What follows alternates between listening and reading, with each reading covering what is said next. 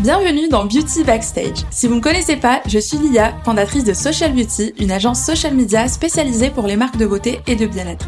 D'ailleurs, si vous avez besoin d'aide sur vos réseaux sociaux, vous pouvez prendre rendez-vous avec nous via le lien qui se trouve dans la description. En créant Social Beauty, j'ai fait de mes passions mon métier de rêve en réunissant à la fois mon intérêt pour le marketing et mon amour pour le domaine de la beauté. Grâce à ce métier, je rencontre et j'échange régulièrement avec des professionnels de l'industrie. Et les personnes que je rencontre sont toujours passionnées et passionnantes. Alors, j'ai décidé d'enregistrer certaines de nos conversations pour vous faire profiter également de ces échanges. L'objectif est de partager notre passion pour la beauté, mais aussi de vous en apprendre plus sur les coulisses de cette belle industrie. Si ce contenu vous plaît, n'oubliez pas de vous abonner et de mettre une belle note sur votre plateforme d'écoute préférée parce que ça nous aide énormément, alors merci d'avance. Et let's go, je vous laisse avec l'épisode du jour.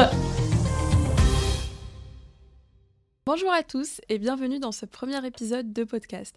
On démarre fort aujourd'hui puisque j'ai l'immense plaisir d'accueillir Solène Mata Kiedi, qui est Content Manager chez Sephora France. Hello Solène, bienvenue. Merci. Merci d'avoir accepté cette invitation. Comment ça va? Bah ça va très bien, il fait beau et toi? Bah ça va très bien. Alors Solène, j'aimerais que tu nous parles rapidement de toi, de ce que tu fais, de ton parcours et surtout de ton travail qui a l'air incroyable chez Sephora. C'est gentil. Bah écoute, euh, de base, euh, rien me prédestinait à être chez Sephora. Et euh, en fait, ce qui s'est passé, c'est qu'à l'époque, je faisais un BTS de gestion de communication et ça me plaisait pas du tout. du coup, j'ai commencé à faire des petites missions d'intérim bah, chez Sephora. C'est comme ça que j'ai connu l'enseigne. Et un jour, on m'a proposé de postuler au Sephora des Champs-Élysées en tant que conseillère vente en couleur. Donc, c'est en maquillage. Et j'ai accepté, j'ai été prise et c'est là que l'aventure a commencé. Et euh, j'ai adoré euh, ce métier, j'ai adoré la vente, j'ai adoré maquiller. Et ce qui est bien chez Sephora, c'est que c'est très formateur. Ça veut dire que j'avais pas de connaissances en maquillage, mais que bah, dès que j'ai commencé, j'avais des formations avec les marques. Il faut savoir que Sephora Champs-Élysées, c'est le plus gros euh, Sephora de France. Et du coup, j'ai fait mes armes en fait là-bas en tant que maquilleuse et je suis restée là-bas pendant deux ans. Et au bout de deux ans, j'ai eu, on va dire, l'évolution, on va dire, de ma vie en fait, on m'a proposé de postuler à un poste. En fait, c'était des évolutions internes, ce qui se fait beaucoup chez Sephora.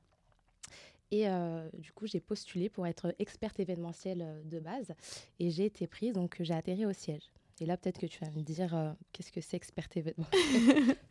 Oui, raconte-nous un peu. Ça va un petit peu tout et tout dire, parce qu'au début, on me dit, mais tu es RP, qu'est-ce que c'est, etc. Et en fait, le, ce poste-là, il a été créé un peu sur mesure parce qu'il voulait recruter quelqu'un du terrain pour venir compléter la social euh, team, donc euh, bah, tout ce qui est euh, les réseaux sociaux. Et donc, il voulait aussi une ambassadrice et, qui est légitime aujourd'hui pour parler des produits, bah, les conseillères de vente tout simplement. Et c'est pour ça que j'ai été recrutée. Donc, j'ai cette double casquette de pouvoir créer du contenu sur les réseaux sociaux. C'est pour ça qu'on dit experte événementielle, parce qu'en fait, je suis ambassadrice quand il y a des événements sur les journées presse, des événements avec les marques. Et je crée aussi du contenu. Donc, je suis, on va dire, devant et derrière la caméra. Euh, et euh, j'ai eu cette belle opportunité de pouvoir euh, voilà, évoluer au sein de la social team. Et je suis passée content manager il n'y a pas si longtemps, où là, j'ai aussi, on va dire, une casquette de directrice artistique sur les contenus qu'on va poster en organique sur les différentes plateformes digitales Sephora, donc sur Instagram, sur TikTok, Pinterest, Snapchat, etc. Super. C'est incroyable en fait. C'était un peu une demande de la part du siège de recruter quelqu'un qui en fait était euh, bah, en boutique quoi, sur le terrain, comme tu dis. C'était hyper important pour eux bah, de mettre en avant bah, leur force de vente, puisque euh, aujourd'hui, c'est vrai que quand on travaille dans la marketing et la communication, j'avais des, managers qui travaillaient avec moi, qui ne savaient pas, par exemple, ce qui était un blush, parce que pour eux, tu as tout le côté, on va dire, euh, euh, technique, toute la stratégie, etc. Mais le côté produit, c'est autre chose encore. Et c'est pour ça que c'était important pour eux de compléter cette team et d'avoir vraiment une experte produit qui était légitime de pouvoir prendre la parole sur, bah, sur tout ça, quoi, sur son domaine. C'est super intéressant parce que, bah, comme tu dis, il y a non seulement, enfin, de ce que je vois perso, c'est il y a non seulement l'aspect produit, donc une personne comme toi, voilà, qui, est, qui, est, vraiment experte dans le domaine euh, de la beauté, et il y a aussi, je pense, l'aspect aussi euh, clientèle, puisque tu es au contact direct avec la clientèle, donc euh, tu as des demandes, voilà, tu sais ce qu'on te demande, les conseils que les gens euh, ont envie d'avoir. Et du coup, tu t'en sers, toi, pour, euh, pour créer euh, du bah, contenu Bien sûr, ça, parce que quand tu vas donner ta patte, quand tu vas donner ton idée, tu vas faire ta créa, tu sais un petit peu comment les gens ils vont réagir parce qu'aujourd'hui, la communauté Sephora France que j'ai en digital, c'est la même communauté que, que j'ai en magasin. Mmh. Donc, bien sûr que je m'en sers au quotidien. Quand j'ai une idée derrière la tête, quand je vais faire quelque chose, je vais coproduire avec des marques ou même toute seule. Euh, je me sers de ça pour savoir est-ce que bah, comment va réagir en fait la communauté si je fais je sais pas telle story avec euh, tel influenceur ou même moi quand je prends la parole euh, directement. Donc c'était hyper important. C'est une expérience qui m'a servi aujourd'hui de tremplin pour être à ce poste. Qu'est-ce qui t'a poussé en fait à postuler justement à ce poste-là? Pourquoi tu t'es dit, enfin, comment ça s'est passé dans les faits? Tu as vu une annonce et puis tu t'es dit, bah vas-y, je vais postuler ou peut-être euh, ton manager, ton, ta manager t'a dit euh, bah tiens Solène, peut-être que ça pourrait t'intéresser? C'est vrai qu'on pose souvent la question parce qu'en fait c'était on va dire une offre interne parce qu'ils voulaient recruter vraiment quelqu'un qui était sur le terrain. Euh, on était cinq en tout, cinq conseillères dans la France à avoir reçu l'offre, le poste.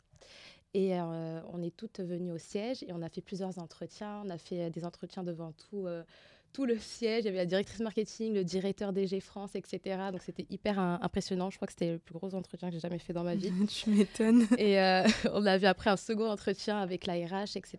Parce que c'est vrai que c'est un poste qui n'est pas commun, qui a été créé sur mesure. C'est un poste où tu voyages, où tu as quand même des responsabilités, ce que tu travailles sur les réseaux sociaux, tout ce que tu fais, tout ce que mmh. tu dis, c'est vu par des millions de personnes. Donc c'est vrai quand même que tu passes bah, à un poste qui a beaucoup plus de responsabilités au final. Donc c'était quelque chose qui était voilà, très important et c'est vrai que ça se fait pas tout le temps. J'avais un collègue qui était aussi conseiller et qui a été recruté et moi je suis la deuxième, donc je suis la deuxième à avoir eu cette chance de vivre cette expérience et euh, je pense qu'il y en aura d'autres derrière moi. Ça a servi de best practice, en fait ça fonctionne très très bien. Donc euh, bah, j'espère que ça continuera. Et qu'est-ce qui te plaît le plus du coup dans ce travail que tu fais euh, depuis maintenant Combien de temps d'ailleurs Ça fait trois ans. trois ans déjà Ça fait six ans que je suis Sephora et ça fait ouais, trois ans que c'est là. Et euh, ce que j'aime le plus, euh, bah, c'est de, de, voyager en fait. C'est ça, franchement, je pense que c'est pas donné à tout le monde de faire des, des voyages et participer à des événements. Et euh, c'est comme si tu étais reporter sur le terrain de, de Sephora, tu es l'ambassadrice et voilà, tu, tu, peux, tu peux bouger, tu rencontres des gens incroyables, tu fais des événements incroyables. Quand tu voyages, concrètement, Qu'est-ce que tu fais Une journée type, tu veux dire? Ouais, ou ta mission principale quand tu vas, euh, je sais pas, il y a un événement euh, alors, si demain, par exemple, j'ai un événement, ce qui va se passer, c'est que euh, en général, tu as un planning euh, qui est fourni par la marque où tu vas avoir toutes les activités. Ça peut être pour un lancement de produit, ça peut être carrément pour le lancement d'une marque, ça peut être pour plein de choses. Donc, avec le Covid, c'est assez restreint et c'est resté souvent en France ou en Europe. Mais c'est vrai que ça m'est arrivé de partir à Dubaï, au Maroc, etc. Et oui, en vrai, tu as un planning d'activités avec tout ce que tu vas faire le jour J. Et ensuite, tu fais, bah, tu co-crées en fait avec la marque des contenus que tu vas mettre en exclusivité sur Sephora France. Et c'est ça aussi mon travail, c'est travailler en amont un planning avec les marques. Et le jour J, bah là, c'est à toi d'être euh, créatif, de faire un maximum de contenu euh, qualitatif pour euh, ton compte. C'est lequel des événements ou des voyages qui t'a le plus marqué? Alors, il y en a il y en a plein. Franchement, c'est incroyable ce que les marques peuvent faire pour mettre en avant leurs produits et les nouveautés. Et franchement, je pense qu'elles se surpassent à chaque fois parce que c'est vraiment incroyable. Et je pense c'est l'un des premiers euh, voyages euh, que j'ai que j'ai fait. C'était avec euh, la marque Fraîche et on est parti presque une semaine au Maroc pour voir les productions des matières premières, à savoir la rose, pour faire les produits, etc. Et c'est vrai que ça m'a marqué parce que c'était l'un des, des, premiers. Moi, je pensais même pas que c'était possible de, de partir avec son travail quelque part pour faire ça. Donc, ouais, c'est vrai que ça aussi m'avait particulièrement marqué. Et du coup, quand tu travailles, justement, quand tu fais, enfin, pas forcément en voyage, mais avec ton équipe, ça se passe comment? Enfin, vous, êtes vous êtes combien de personnes? Comment vous répartissez les tâches? Alors, en fait, on est divisé en deux groupes, mais on est une grosse équipe, à peu près 10-11 personnes. Et moi, mon équipe, c'est l'équipe réseaux sociaux. Euh, on va être... Euh, on est cinq euh, personnes avec... plus 6 avec la directrice qui gère le pôle social média. Et donc, on a deux community managers et on a une alternante et ensuite on a bah, euh, la directrice et le responsable. On arrive bien à se répartir parce qu'on a chacun notre rôle et face super, euh, super bien. Euh, il y a le, côté e-réputation, il y a la côté modération, il y a le côté création de contenu. Et ce qui est bien, c'est qu'on est assez unis et on parle tous d'une même voix quand on fait un contenu. En général, on est assez tous d'accord, donc ça se passe bien. Tu as dit que tu avais deux community managers dans ton équipe. Est-ce que tu peux expliquer à notre audience qui peut-être ne connaît pas encore la différence entre community manager et content manager?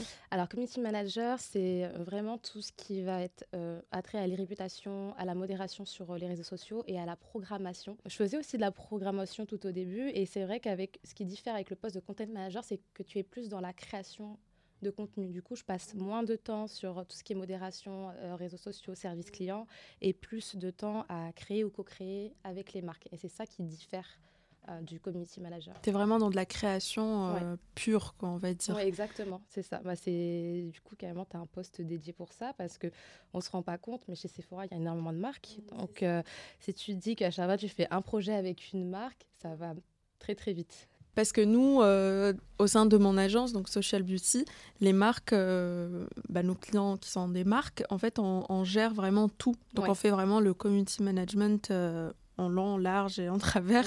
Donc on fait aussi bah, le content euh, management, alors que dans des grosses entreprises, euh, des grandes marques aussi comme euh, Sephora, je pense que ce serait compliqué de tout faire. non, non, c'est bah, hyper compliqué. C'est vrai qu'au début, je faisais un petit peu tout. De toute façon, quand tu es dans le digital, il faut savoir toucher à tout. C'est hyper important, comme tu dis, tu peux faire le community management et la création de contenu. Dans les petites boîtes, c'est ce que, enfin, tu fais tout, quoi. Tu es 360. Euh, aujourd'hui, moi, j'ai la chance d'être euh, dans un grand groupe où je suis dédiée à ça. Et c'est vrai que c'est plus facile. Aujourd'hui, je ne me vois pas faire content manager et continuer de faire le service client derrière, la modération, etc. Bien que je le fais euh, des fois quand on a des temps un petit peu plus calmes. Mais c'est vrai que c'est compliqué. Tu nous as dit ce que tu aimais le plus dans ton travail. À l'inverse, qu'est-ce que tu aimes le moins ou qu'est-ce que tu trouves le plus difficile à gérer?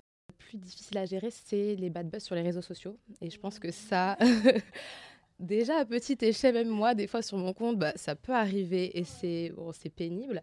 Mais euh, quand tu as un compte avec 2 euh, millions euh, d'abonnés et que, que, ça arrive, ça fait effet boule de neige, ça peut être très très difficile. Et des fois, c'est indépendant de ta volonté parce que peut-être qu'il y a un problème sur un produit et la personne, elle voulu le remonter au service client et ça, ça fait tout un pataquès. Ça peut être énormément de choses. Et c'est vrai que ça, bon, après, on a une cellule de crise en interne qui peut le gérer. Mais c'est vrai que ça, c'est pénible. C'est vrai que c'est compliqué et surtout, c'est pour les personnes en fait qui sont pas spécialement formées à gérer des situations de crise, c'est pas facile quoi d'arriver et de, de, faire face à des centaines ou des milliers dans, dans le cas d'une grande marque. Ça va très vite. Hein. De commentaires négatifs, de menaces, parfois de messages en privé. Euh. Non, mais ça, ça va, ça va très, très vite. Après, euh, comme tu dis, nous, on est formés, on a l'habitude et, et après, tu as des réponses qui sont toutes prêtes ou voilà, tu peux, as le service client qui gère également. Donc, euh, après, ça va, mais c'est vrai que quand ça arrive, euh, c'est pas agréable. Coup, Solène, euh, dans ma communauté, il y a beaucoup de personnes, enfin d'entrepreneurs ou de futurs entrepreneurs qui sont en train de, bah, de lancer leur marque. Quels sont tes meilleurs conseils pour bah, bien gérer leurs réseaux sociaux, pour créer du bon contenu, etc. Alors déjà, c'est hyper important d'avoir un planning édito parce qu'aujourd'hui, il y a tellement de réseaux qu'il faut savoir qu'est-ce que tu vas programmer, quand, qu'est-ce que c'est comme type de contenu, est-ce que ça va être euh, du cross-post, est-ce que ça va être vraiment exclu pour ce type de réseau-là? C'est hyper important d'avoir une ligne conductrice et euh, ensuite de, bah, de s'y tenir et d'animer sa communauté. voilà, tu ne peux pas continuer à poster euh, voilà, des, des assets super cohérents si derrière tu vas pas animer, si derrière tu n'auras pas de service client, etc. Il faut un backup, il faut toujours être actif. Les réseaux sociaux, moi je compare ça un peu à une boulangerie avec bah, plein de, beaux gâteaux. Et bah, il y a énormément de beaux gâteaux dans la boulangerie. Donc euh, voilà, les gens, si tu mets pas de beaux gâteaux, ils vont aller voir ailleurs. C'est pareil, il n'y a pas de fidélité dans le social media. C'est à toi d'aller chercher ta communauté, c'est à toi de, toujours euh, la nourrir. Donc ça, c'est hyper important. Et ensuite, bah, prenez du plaisir aussi sur ce que vous faites. Euh, poster pour poster, ça sert à rien. Faut aimer ce que tu postes, faut aimer ce que tu fais. Et vous, chez Sephora, j'ai l'impression que vous aimez beaucoup ce que vous postez. Enfin, oui. On sent qu'il y a une énergie positive derrière. On sent que c'est pas euh, voilà, un travail un peu fait à la chaîne. Quoi. Bah, euh, c'est vrai qu'aujourd'hui, la plupart de nos contenus, bah, il y a des, deux, trois contenus, par exemple, le contenu d'aujourd'hui, c'est nous qui l'avons fait, Made in Sephora, avec les rouges à lèvres, etc. Mais tu as beaucoup de contenus, ce sont les marques qui nous les envoient. Donc, soit en brief, soit on reçoit les assets qui sont déjà tout prêts. Et c'est vrai que des fois, bah, on se dit, bah, peut-être on aurait voulu autre chose ou pas ça, et du coup on revoit ce qu'on va poster, etc. Donc globalement, le feed, tout ce que tu vois, c'est qu'on l'aime. Si c'est qu'on l'aime, c'est que ça a été validé. Donc c'est vrai que ça fait plaisir d'avoir ce pouvoir de décision-là, de poster ce que tu aimes, et c'est pas valable pour euh, toutes les marques aujourd'hui. Nous, on a de la chance, on a un groupe qui nous fait confiance. Bah, je sais pas ce qu'il en est des, des autres marques, c'est pas toujours comme ça. C'est pas toujours le cas, ouais. Je sais très bien que c'est pas du tout toujours le cas, malheureusement. Mais c'est génial. Hein. Donc, il n'y a pas de. Enfin, j'imagine, il y a quand même un process de validation, mais il vous laisse quand même la liberté de, de faire. Alors, nous, on n'est on est, on est pas validé par euh, au-dessus. Mais euh, oui, c'est vrai que comme partout, tu as des priorités, tu as des focus que tu, dois, que tu dois mettre en place. Mais nous, aujourd'hui, on a de la chance de pouvoir voilà, programmer euh, ce qu'on veut une fois que c'est validé. Qu'est-ce qui fait du bon contenu? Enfin, Quels sont les éléments qui font qu'un contenu est bon ou euh, pas bon? Bah, Ça dépend. Quand tu dis contenu, ça peut être une vidéo, ça peut être un test statique. Il euh, n'y a pas de règle euh, dans le social parce que aujourd'hui, tu peux te dire, je vais me caler sur l'algorithme, je vais publier à 18h, la photo elle est bien, j'ai le golden hour sur ma photo, etc. Et la photo ne va absolument pas marcher. Donc c'est hyper euh, compliqué aujourd'hui, en tout cas de faire un bon contenu. Euh, je pense qu'il faut surtout, quand tu commences, ne pas te prendre la tête. Voilà, poster, comme je te dis, ce que tu as envie de poster, que ça soit quand même qualitatif, avec euh, toujours avoir une bonne lumière, une bonne qualité, une bonne qualité. c'est hyper important. mais pas te prendre la tête sur est-ce que ça, ça va marcher ou pas, parce qu'on ne sait jamais en avant. Et puis surtout, moi, ce que je pense aussi, c'est que un contenu, enfin pour qu'il pour qu'il marche bien, il faut qu'il ait un objectif. et forcément, quand on a un objectif de vente, bah, on doit mesurer le bon indicateur qui va derrière, mhm. c'est-à-dire euh, bah, le taux de clic, par exemple, sur le site internet, le nombre de ventes et non pas juste des likes. Bien sûr. Surtout que maintenant sur certains, enfin sur Instagram par exemple, on a même la possibilité de ne plus regarder euh, le nombre de ah likes. Ça, y est, c'est hyper compliqué, je pense, pour les entreprises qui ont pu ça, parce que bah, comme tu dis, quand on fait des reports, on a absolument besoin des métriques pour savoir si ça marche ou ça marche pas. Donc c'est vrai que c'est important et surtout quand tu postes, comme tu l'as dit, euh, pour avoir tes KPIs, c'est important aussi que tu te dises, je vais pas pouvoir cibler tout le monde. Bah, peut-être que ce produit-là va cibler ça ou ça ou tu vois, ça c'est hyper important quand tu, quand tu vas faire tes reports, quand tu vas penser en tout cas à la publication de tes assets avec tes produits par exemple. Donc euh, toi, dans ton cas, enfin vous, plutôt l'équipe, euh, la team Sephora, c'est plutôt dans le cadre euh, du reporting. Mais pour les marques qui sont seules, en fait, comment est-ce qu'elles s'organisent? Enfin, quels conseils tu leur donnerais pour, le, pour les KPI à suivre, les, les stats? Alors, mon conseil, c'est de voir le taux d'engagement de regrouper vraiment par taux d'engagement pour savoir ce qui a plus ou moins marché et ensuite tu pourras adapter ta stratégie de contenu pour voir est-ce que ce type de contenu-là a mieux marché versus telle période versus tel autre contenu et ça va donner vraiment, ça va te, guider dans ton planning de publication. Est-ce que tu vas pouvoir refaire ou pas Ça, pour moi, c'est hyper important. Et euh, selon toi, puisque tu passes beaucoup de temps, j'imagine, maintenant sur les réseaux sociaux, quelles sont les dernières tendances? Qu'est-ce qui fonctionne aujourd'hui sur les réseaux sociaux? Alors aujourd'hui, pour moi, euh, TikTok, c'est le réseau social numéro un. c'est une stratégie marketing. Vous n'êtes pas sur TikTok, il y a un problème, il faudra le refaire. Je confirme. Euh, c'est vraiment de la, de la, vidéo maintenant, même sur euh, Instagram. C'est ça qui qu'ils veulent faire. Hein. C'est là avec les Reels, etc. Il n'y a plus d'IGTV, c'est vraiment format TikTok. Donc pour moi, c'est ça qui va être de plus en plus mis en avant et c'est ça qu'on voit en général et que tu consommes le plus, c'est des vidéos, que ce soit de la story, des reels ou même des euh, vidéos euh, classiques, format carré. Donc pour moi, je pense que si tu es une marque qui commence, qui veut s'imposer, je pense que la vidéo, c'est ce qui va marcher, ce qui va mettre, que tu vas mettre le plus en avant, en tout cas dans ta stratégie. Il faut commencer par là. Ok, donc la vidéo, bah déjà TikTok, moi je te rejoins à 100% là-dessus. D'ailleurs, c'est sur TikTok qu'on s'est connus, je pense. Ouais, hein. TikTok, c'est vraiment génialissime pour toutes les marques. Et puis effectivement, ouais, la vidéo, c'est important. Surtout pour les marques de beauté, je pense, parce qu'on peut montrer tellement de choses, l'application, les tutos. Bah, les photos statiques, c'est bien, euh, mais ça raconte rien, ça raconte pas d'histoire. Aujourd'hui, si tu veux vendre quelque chose, tu n'as pas de storytelling derrière. Mm. Pareil, c'est hyper compliqué. Donc, c'est vrai que la vidéo, que ce soit pour les textures, aujourd'hui, on va dire qu'il n'y a que le parfum, c'est encore compliqué la vidéo. Parce que voilà, je ne peux pas sentir du parfum, mais pour tout le reste, c'est juste. Chez Sephora, et de ce que tu vois sur, sur les pages que, que vous gérez, quelles sont les marques qui arrivent à, à créer le meilleur contenu, entre guillemets? Qui arrivent à être créatives euh euh, Les marques créatives, euh, il y en a plein. Il y en a plein. Après, encore une fois, ça dépend de tellement de paramètres. là, j'aime beaucoup la, la, dernière collaboration avec Pat McGrath, qui a sorti une palette avec Bridgerton. Et je trouve ça hyper bien, les collabs hyper ingénieux. merci Andy avec Netflix Stranger Things. Oui. Parce que déjà, ça permet de faire le buzz. Ça te raccroche à autre chose que du maquillage. tu développes ton univers.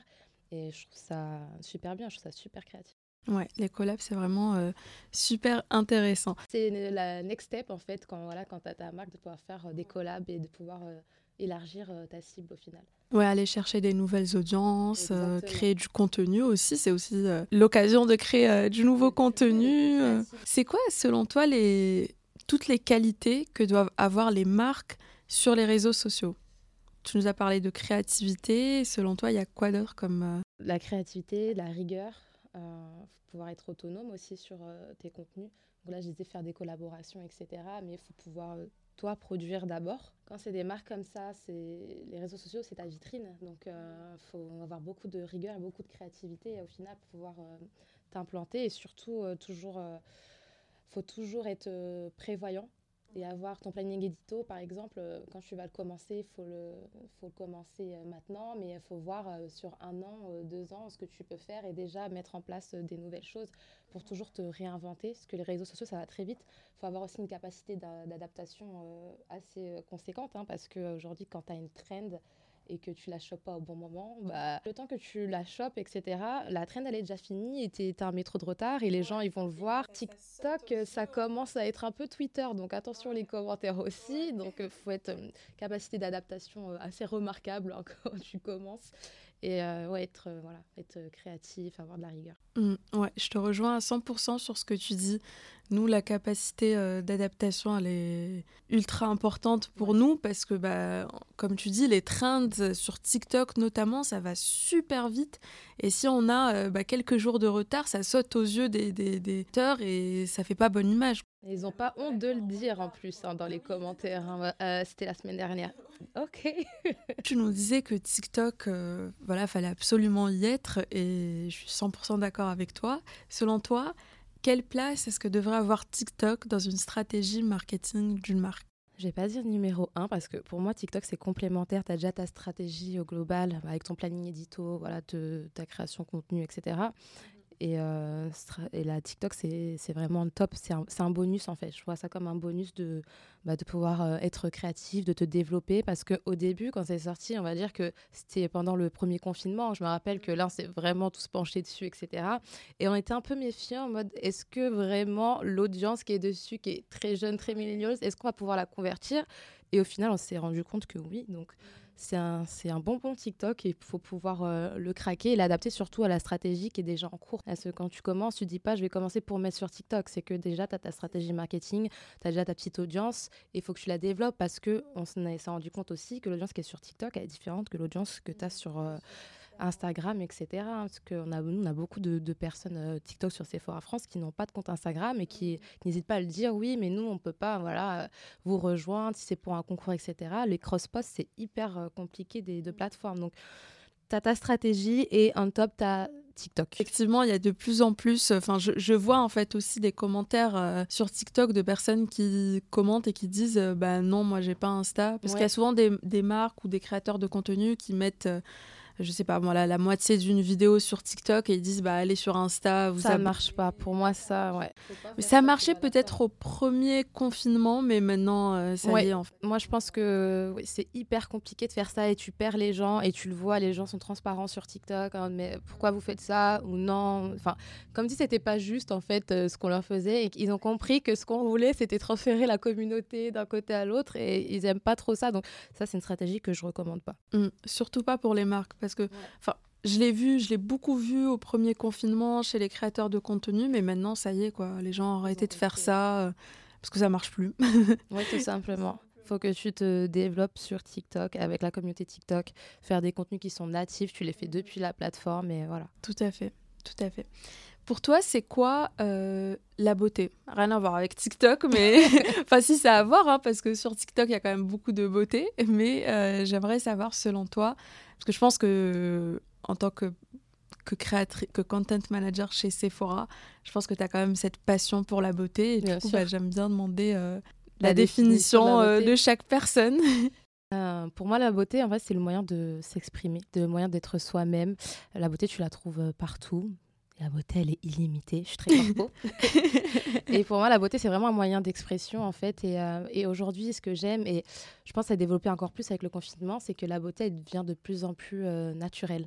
Elle est plus sur euh, les, les, podiums, elle est plus à la télé. C'est c'est ce que tu en fais, en fait. la beauté, c'est ce que, ce que tu as envie d'être, en fait. Et qu'est-ce que tu penses, du coup, du marché de la beauté des cosmétiques. Je trouve qu'encore une fois, et je pense que c'est une prise de conscience post-Covid, euh, en fait, je pense que les Français recherchent beaucoup de naturalité dans les produits. On est devenu plus euh, self-conscious de ce qu'il y a, euh, par exemple, sur euh, bah, les ingrédients, sur les packaging, d'où ça vient.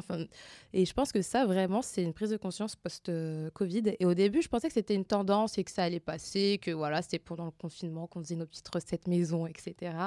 Et au final, non, tu te rends compte que les gens, ils s'accrochent de plus en plus à ça et que c'est important pour eux bah, d'avoir des, des, choses naturelles et des choses healthy qui vont voilà, pouvoir mettre sur leur peau, pouvoir euh, voilà, s'amuser avec et que tu sois radieuse, mais avec des choses qui sont naturelles et made in France, etc. Quoi. Vous avez beaucoup de demandes du coup sur euh, Sephora de la part de clientes qui demandent ce type de marque? Alors bah, nous justement, c'est qu'on a eu tellement de demandes qu'on a carrément créé un programme qui s'appelle Good for. Et j'en parle souvent, moi, sur euh, mes réseaux parce que les gens ne savent pas. Mais en fait, on a toute euh, une sélection de produits qui, justement, ont des petites pastilles qui vont être euh, avec des produits minimum 92% d'ingrédients d'origine naturelle, qui vont être fabriqués en France, qui vont être vegan.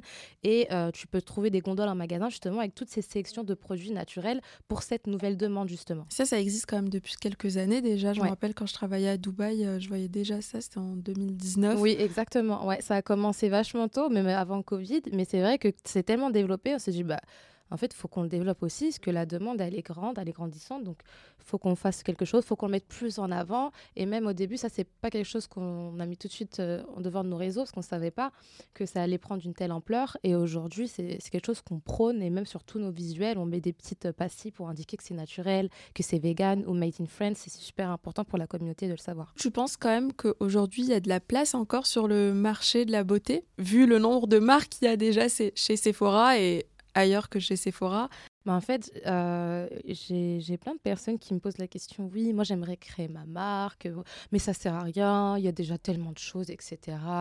Et au final, est-ce que ça participe pas, bah, tout ça, au, gaspillage de tous ces produits et la co-responsabilité Enfin, ils se posent des questions sur tout ça. Est-ce que ça vaut la peine, avec tout ce qu'il y a aujourd'hui, de faire d'autres marques?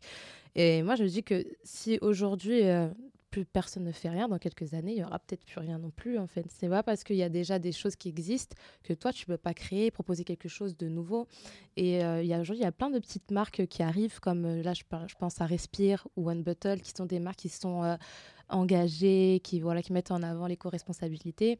Et je pense qu'il faut pas s'arrêter de, rêver et de, de, construire des nouveaux projets. Il y a toujours de la place pour pour tout le monde. T'aimerais toi un jour créer ta propre marque?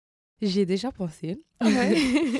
mais comme tu as dit, le marché, il est saturé. Et aujourd'hui, si un jour je veux créer quelque chose, je veux créer quelque chose qui a sa place, quelque chose de, voilà, quelque chose de neuf, quelque chose euh, qui pourra euh, me ressembler et ressembler euh, à tout le monde en même temps, on va dire.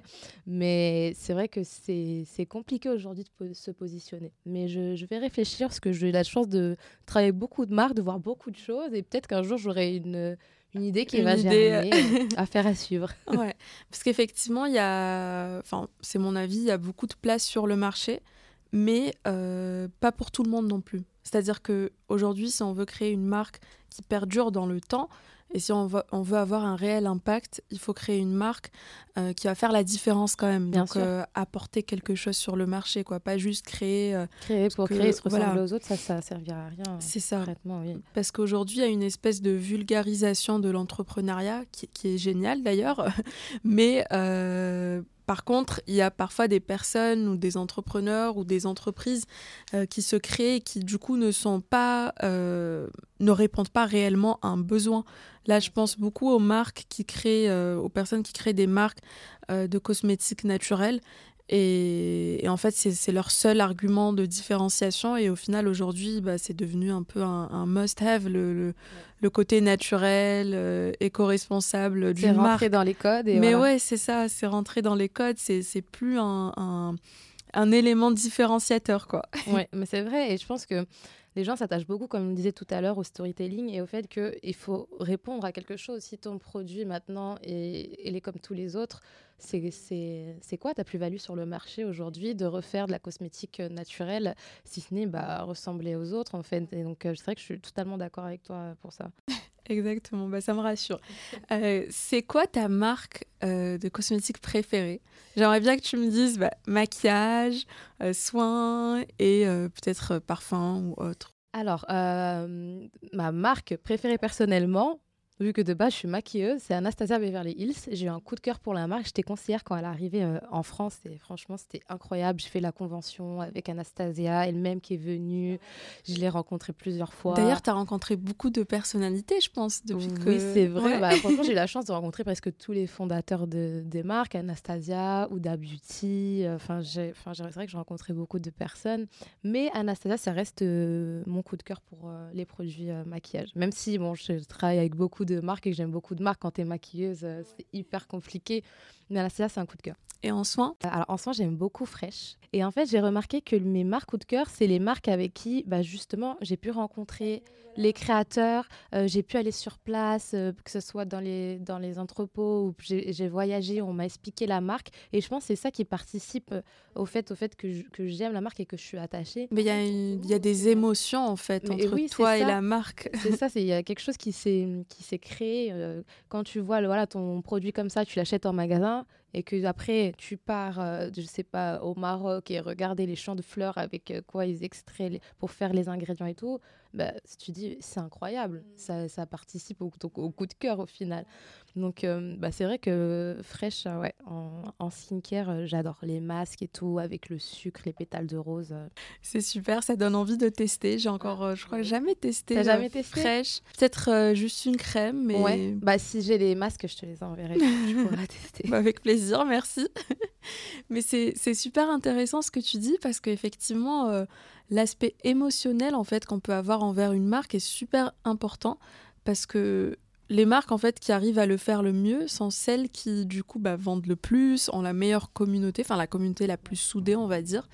Et euh, c'est super important en fait. Donc euh, là je pense que le rôle des marques c'est aussi de savoir créer justement cette émotion sans forcément envoyer leurs clients euh, au Maroc, visiter les entrepôts, mais essayer de créer de l'émotion à travers le, le contenu, par exemple, qu'elle partage. Bah, ça, c'est aussi mon rôle, justement, de créer ce lien. Et quand je vais sur place, c'est ça que je veux retransmettre à travers euh, bah, les vidéos. C'est leur montrer, moi, ce que je ressens. C'est le, montrer le storytelling du produit, comment il est fait, pourquoi, quand. Et moi, j'adore ça, interagir avec la communauté. Des fois, on me pose des questions en direct. Et c'est ça que je veux faire ressentir. Et c'est hyper important. La dernière question, pour rebondir à ce que tu disais tout à l'heure, euh, par rapport à Anastasia Beverly Hills, euh, quelle est ta personnalité dans le domaine de la beauté euh, Enfin, quelle est la personnalité qui t'inspire le plus? Ça peut être euh, un fondateur ou une fondatrice ou euh, je sais pas, make-up artiste ou influenceur, influenceuse, peu importe. qui m'inspire le plus, alors là j'en ai, enfin, j'en ai beaucoup, je rencontre des femmes inspirantes tous les jours, mais c'est vrai, je veux dire j'ai un coup de cœur pour Huda Beauty et sa sœur parce que J'adore euh, cette femme, elle est... elle est, en fait, Ouais. elle, c'est une businesswoman. Non. Enfin, il y a beaucoup de personnes qui la voient comme une influenceuse qui a créé sa marque et ils voient pas tout le travail que- qui est derrière. Mais cette femme, c'est une businesswoman avant d'être une influenceuse. Elle a fait euh, des études de droit, elle a fait tellement de choses. Elle a bâti, elle a bâti un empire Mais aujourd'hui. hein. clairement. Beauty, c'est un empire, c'est pas juste une marque euh, de maquillage, il y a beaucoup de choses derrière. Et c'est vrai que les parcours comme ça, c'est hyper euh, inspirant. Huda Beauty, effectivement, je la suis depuis de nombreuses années, comme beaucoup de personnes. Ouais. et effectivement, elle a bâti un réel empire. hein. et je, je crois même que LVMH ou Estée Lauder, je ne me rappelle plus, avait essayé de racheter la boîte. C'est possible, Et ouais. elle avait refusé parce qu'elle n'avait pas aimé, je crois, la proposition. Enfin, je sais plus. Bah, quand tu te permets de refuser euh, comme ça euh, quelque chose d'un grand groupe, là, une proposition d'un grand groupe, tu dis que derrière, bah, elle a de la poigne, cette femme-là. Elle a un pouvoir euh, de décision incroyable, hein, parce que c'est pas toutes les marques euh, aujourd'hui qui peuvent euh, refuser ça. Donc, c'est, ça participe justement bah, à, sa, à sa personne, quoi, à son caractère. Tout à fait. Bon, bah Solène, merci beaucoup pour cette conversation Bah, super inspirante et enrichissante. Merci d'avoir partagé bah, tout ce que tu as partagé avec nous. Et puis, je te dis à très bientôt. Bah, à très bientôt et merci beaucoup de m'avoir reçu. Avec plaisir. Merci.